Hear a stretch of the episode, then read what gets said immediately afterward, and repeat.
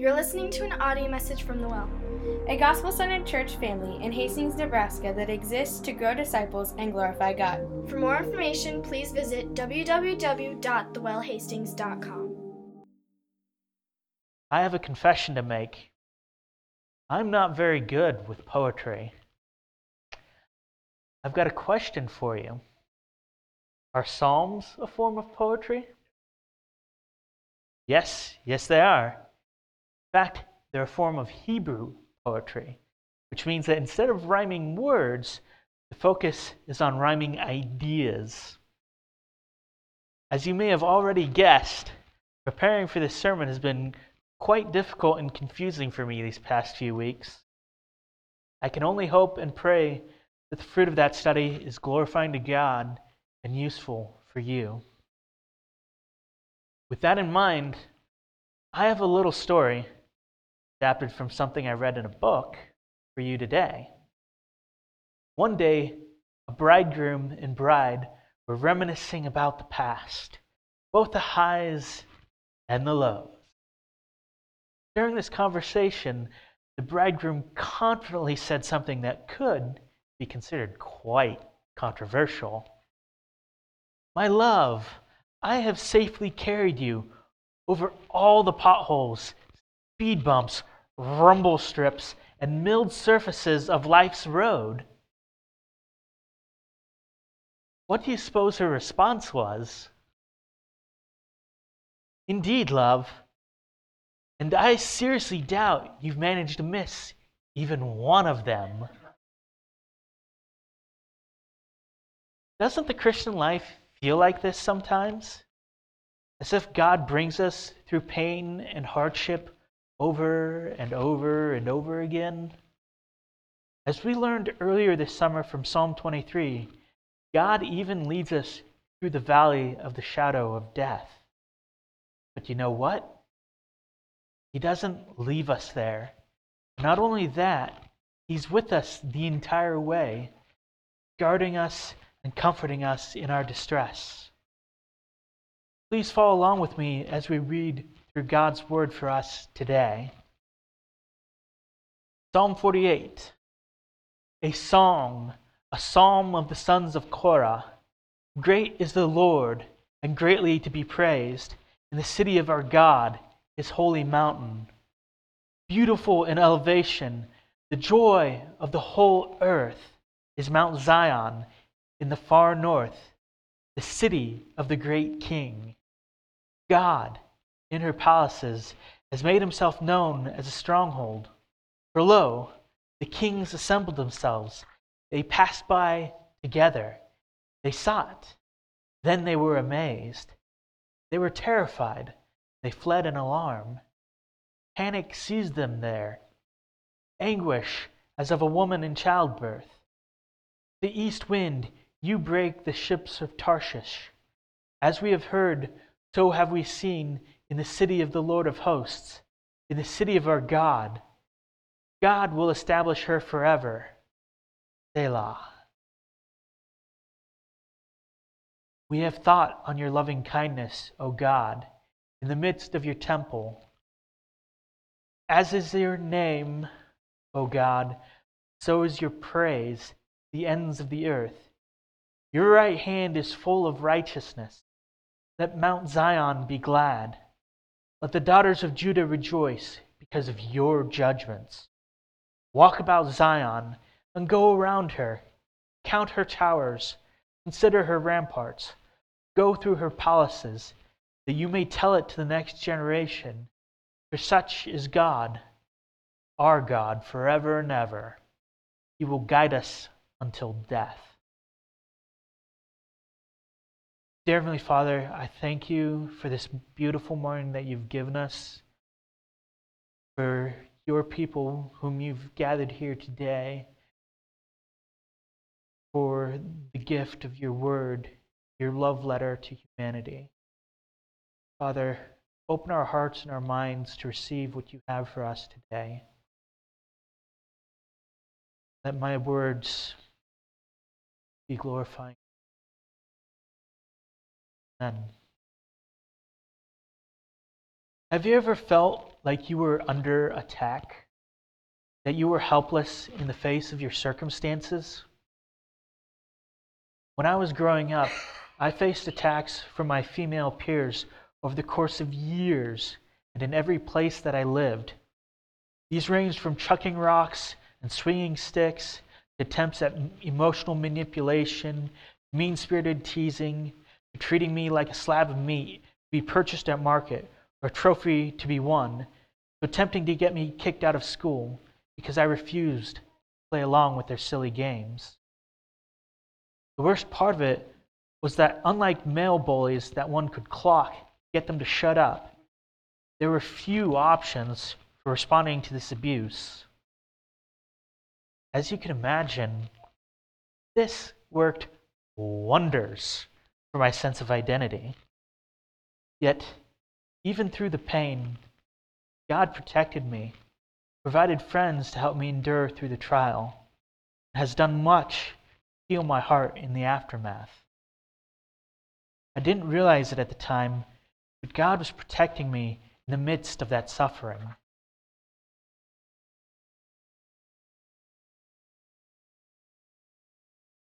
In the first few verses of the psalm, we see a description of the city of Jerusalem and of the God who reigns over it to protect it.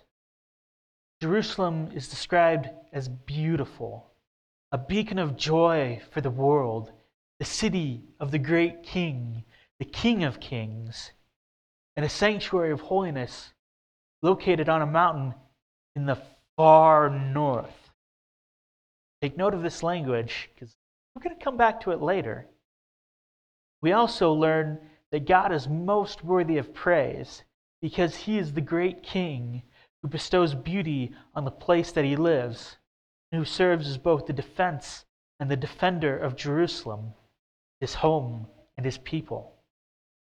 Over and over and over again throughout the Old Testament, we see examples of God defending the tribes of Israel, his chosen people. For example, Exodus 14 tells us that when Israel was fleeing Egypt under Moses' leadership, God, in the midst of the pillar of fire and cloud, stood between the Egyptians and the Israelites as they prepared to cross the Red Sea, scrambled Pharaoh's forces as they pursued Israel towards the other side of the Red Sea, and in the morning drowned the entirety, not just part of it, all of it, of the Egyptian army to protect his people. While we don't know for sure which historic conflict served as the inspiration for this psalm, we can say for sure that the psalmist is celebrating because God has once again seen fit to defend the blessed city called Zion. Have you ever felt defeated? Like everything has fallen apart and there's nothing that you can do to fix it? Or like you've done everything you could do and things just didn't work out? During my college years, I went to a summer training program down in Jacksonville, Florida. During this time, we trainees went out on the beach and shared the gospel with the people who were there. While others reported God at work, bringing lost souls to himself through their simple obedience, I never got to experience that joy. I obediently testified to what God had done in Christ, but the only response I ever got was, No thanks. I'm not ready to cross that bridge yet. Or, I've already heard that from someone else. God has promised that His word never goes out in vain, that it always serves its purpose. Yet, it's hard to labor without seeing any fruit grow. Another time, when I was still in college, two of my good friends, godly men both, came into conflict with each other and went their separate ways. This happened. I sought to make peace between the two and bring about a reconciliation. But despite my best efforts, they were unable to come to terms. To my knowledge, That hatchet has still not been buried to this day. In both of these situations, I felt as though I was totally defeated in spite of doing what God wanted me to do. In these next few verses, we learn about Jerusalem's enemies moving to attack the city and about the God who defeated those enemies.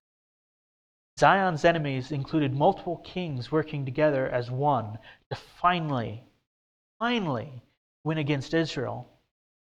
However, once they came within sight of the city, their bravery evaporated into terror, despair, as they stood amazed in the presence of the glorious God who fought to defend Jerusalem, before tucking their tails between their legs and fleeing before the fury of his just wrath. We then hear of God, the commander of the angelic armies of heaven, and the personal, intimate God of Jerusalem's citizens, using means both natural and supernatural to win the victory and reveal himself as Zion's victor. Again, the Old Testament shows us that time and again, God has fought on behalf of his people to win the victory. For example, not only do we see him fighting for the Israelites during the flight from Egypt, in Isaiah 59, the prophet tells us how God has taken him upon himself to intervene for himself, or for his people, by putting on a breastplate of righteousness a helmet of salvation, garments of just vengeance, and a mantle of zeal for taking the fight to his enemies. He took the time to put on clothes, put on a cape, put on armor, put on a helmet, just so he could go pick some booty. I mean, this wasn't just some, you know, off the cuff thing. It was very intentional What a crazy picture, you know? Getting dressed to go take it to the enemy. Yes, church, the Bible tells us that God is a mighty warrior who will always be victorious. No wonder Romans 8 tells us that if God is for us, none can stand against us, and that we overwhelmingly conquer through him not just a, oh, we barely made it. It's not just a, by the skin of our teeth. There's no question. The victory is ours because of God's work already. The psalmist has cause for confidence that God will protect Zion forever because God has never failed to win. If he decides to enter the fray, the outcome is clear. Therefore, Though I have experienced the pangs of defeat, I know I can find rest in healing, presence of the one who reigns victorious over every twist and turn that rears its ugly head before me. Have you ever felt lost or confused, as if nothing makes sense, or as if you have no clue where to go next? Right now, I have no idea how long God intends to keep me here in Hastings, what housing opportunity to pursue, which replacement car I should trade for, how best to serve, bless, and get through to dear friends that have turned aside from Christ and embraced self destructive lies being fed to them by the false prophets of this age, or a million other concerns that burden my heart and mind sap away my strength and my joy. He has previously seen fit to show me the heights of joy in Him and in His creation, and then to lead me through valleys of sorrow confusion for His name's sake. Though I haven't a clue where I'm headed, I know that He is truth, that He's taking me somewhere, and that apart from Him, I have nothing of any lasting worth. So I continue to follow where he leads. This doesn't make the journey any easier, less painful, or more sensible.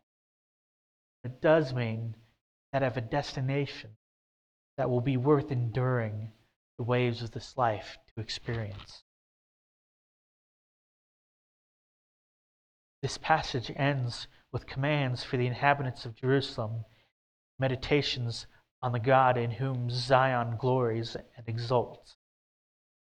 Citizens of Jerusalem are to celebrate God's victory, take full stock of how He is their true safety by observing that the numerous towers, ramparts, and palaces are unmarred by war because God prevented the enemy from even approaching that close.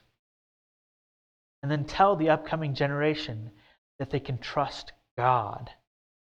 God, our God, is abounding in loving kindness and justice. He lives up to his infinitely glorious reputation. This ought to be praised throughout the world. Finally, God, the intimate God of the people of Zion forever and ever. He, the guide of his people through life into death and then beyond death, much like the shepherd of Psalm 23.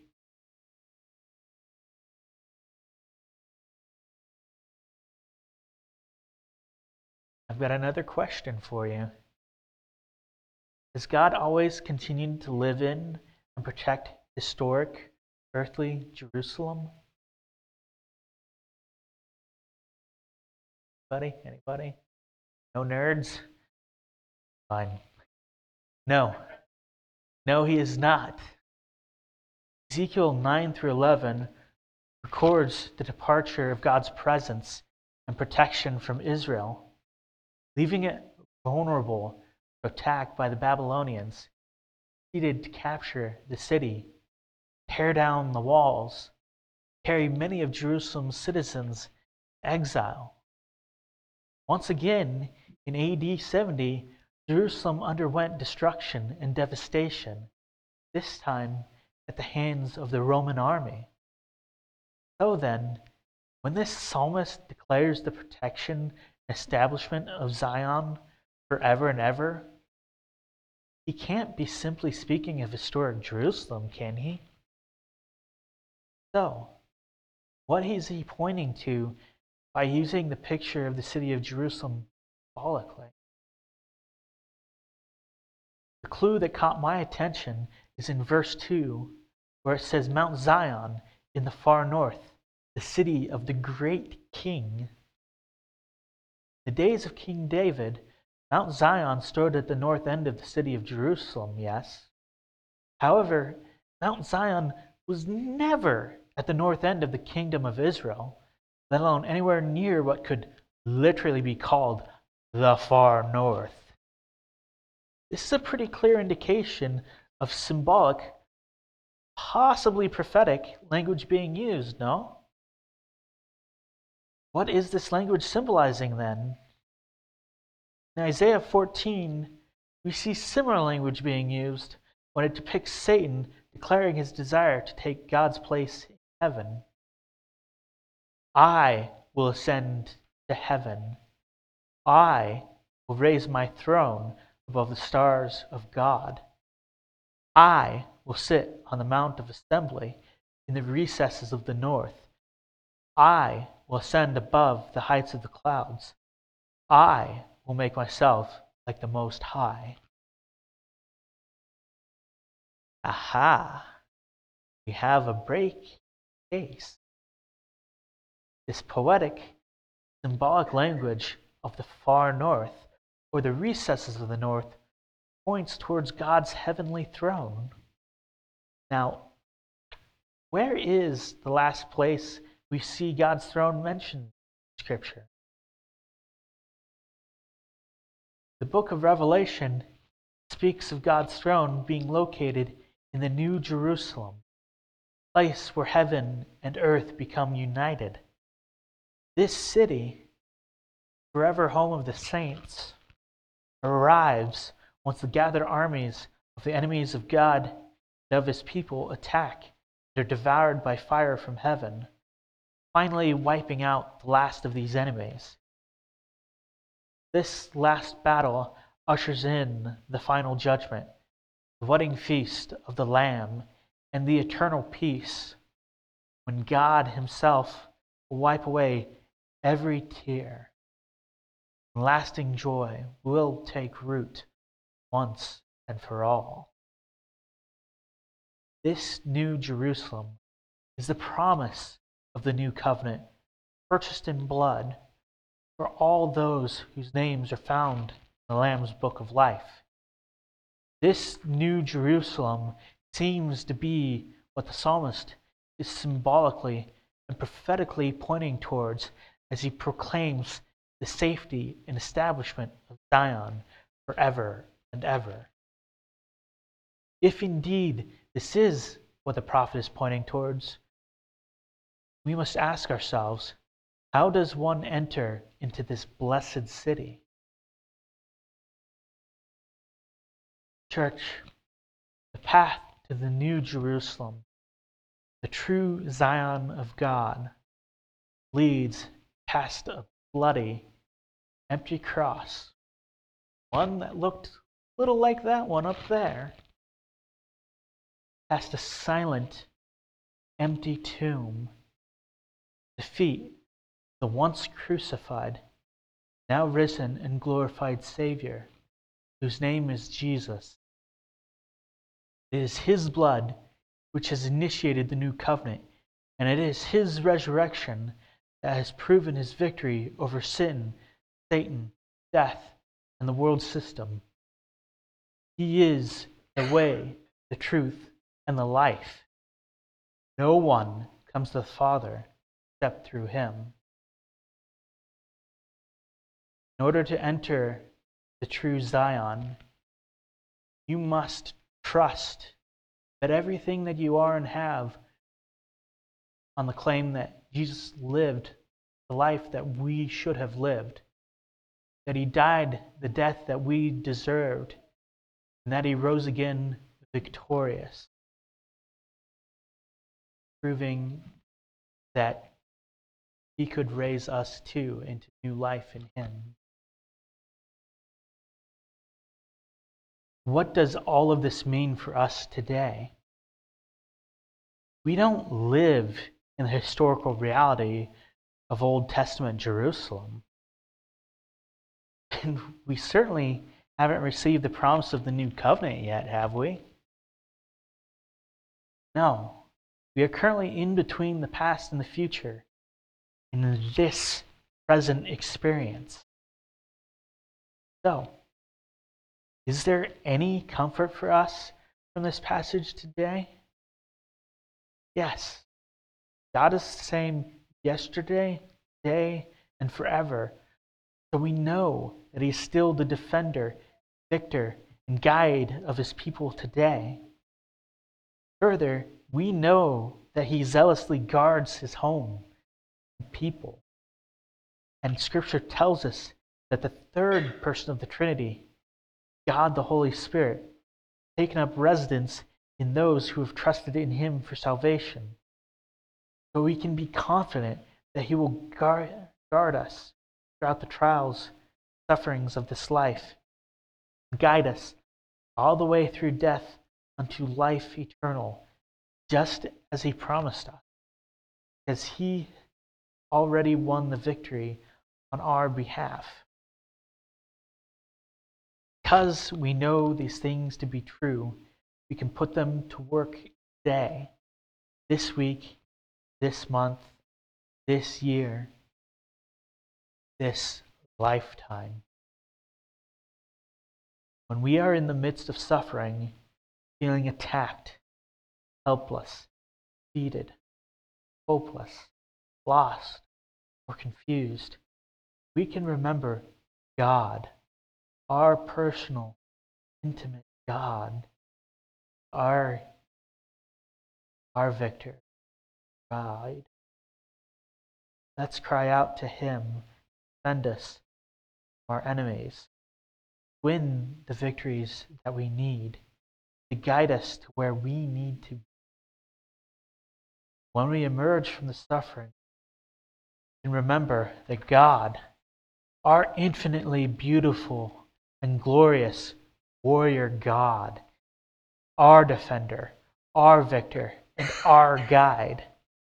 Let's testify to all that He has done in and through us to anyone who will listen, but especially the next generation. At all times, we can remember that God, our loving, righteous God, is our defender, our victor, and our guide. Let us thank Him, praise Him always, protecting us, feeding the enemies of our souls, leading us by the hand through every circumstance. Dearly Father, I thank you for these beautiful, beautiful words. Thank you that we can trust in you to protect us,